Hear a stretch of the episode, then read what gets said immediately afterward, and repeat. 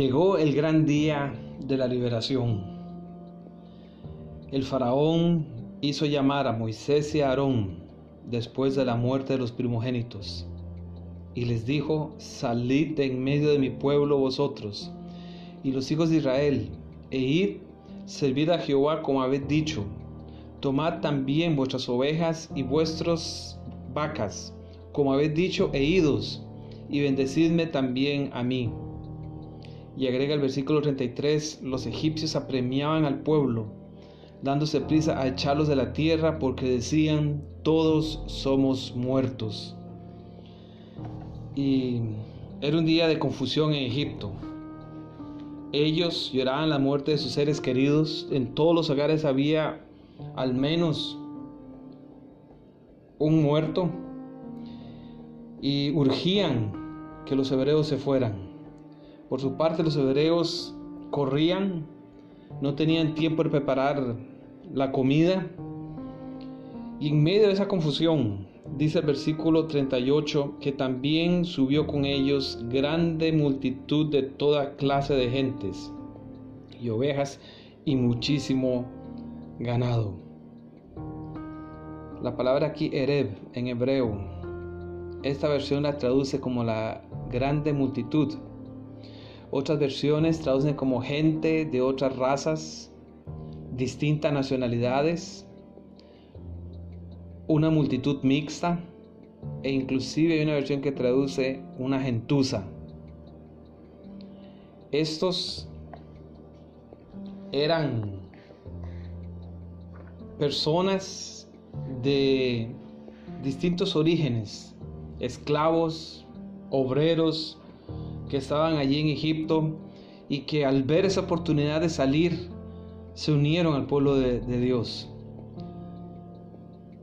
Algunos se unieron por curiosidad, otros por la excitación del momento de unirse a ese singular pueblo y otros por aventura.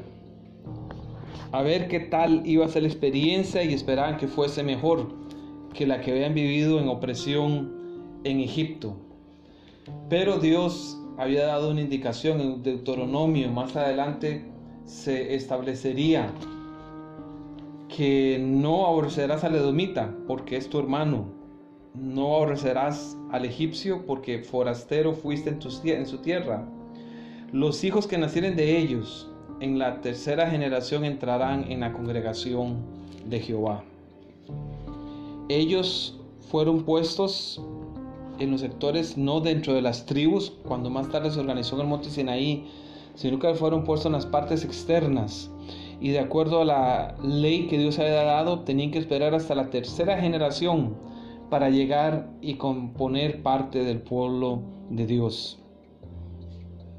Fue esta gente, estas personas, las que trajeron siempre muchos problemas al pueblo de Dios y a Moisés y Aarón. Ellos fueron los que en alguna manera incitaron la idolatría en el con el becerro de oro, cuando Moisés subió al monte Sinaí y él no regresaba. Ellos fueron, como dice en Números capítulo 14, los que empezaron a visitar al pueblo a pedir carne, dice en el versículo 4, y la gente extranjera que se mezcló con ellos tuvo un vivo deseo y los hijos de Israel también volvieron a llorar y dijeron, ¿quién nos diera a comer carne? Nos acordamos del pescado que comíamos en Egipto de balde, de los pepinos, los melones, los puerros, las cebollas y los ajos. Y ahora nuestra alma se seca.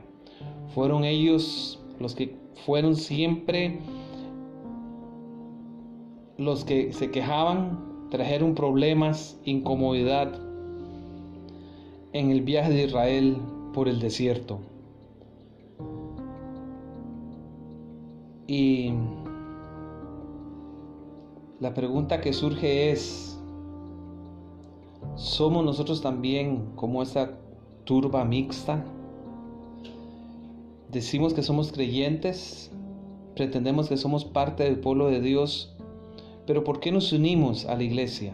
¿Por curiosidad? por una aventura, por una muchacha, por conveniencia. ¿Por qué nos unimos? ¿Cuál es la, influencia que estamos ejerciendo? ¿Somos una multitud, somos parte de la multitud mixta allí en la iglesia? ¿O somos parte del Israel espiritual de Dios?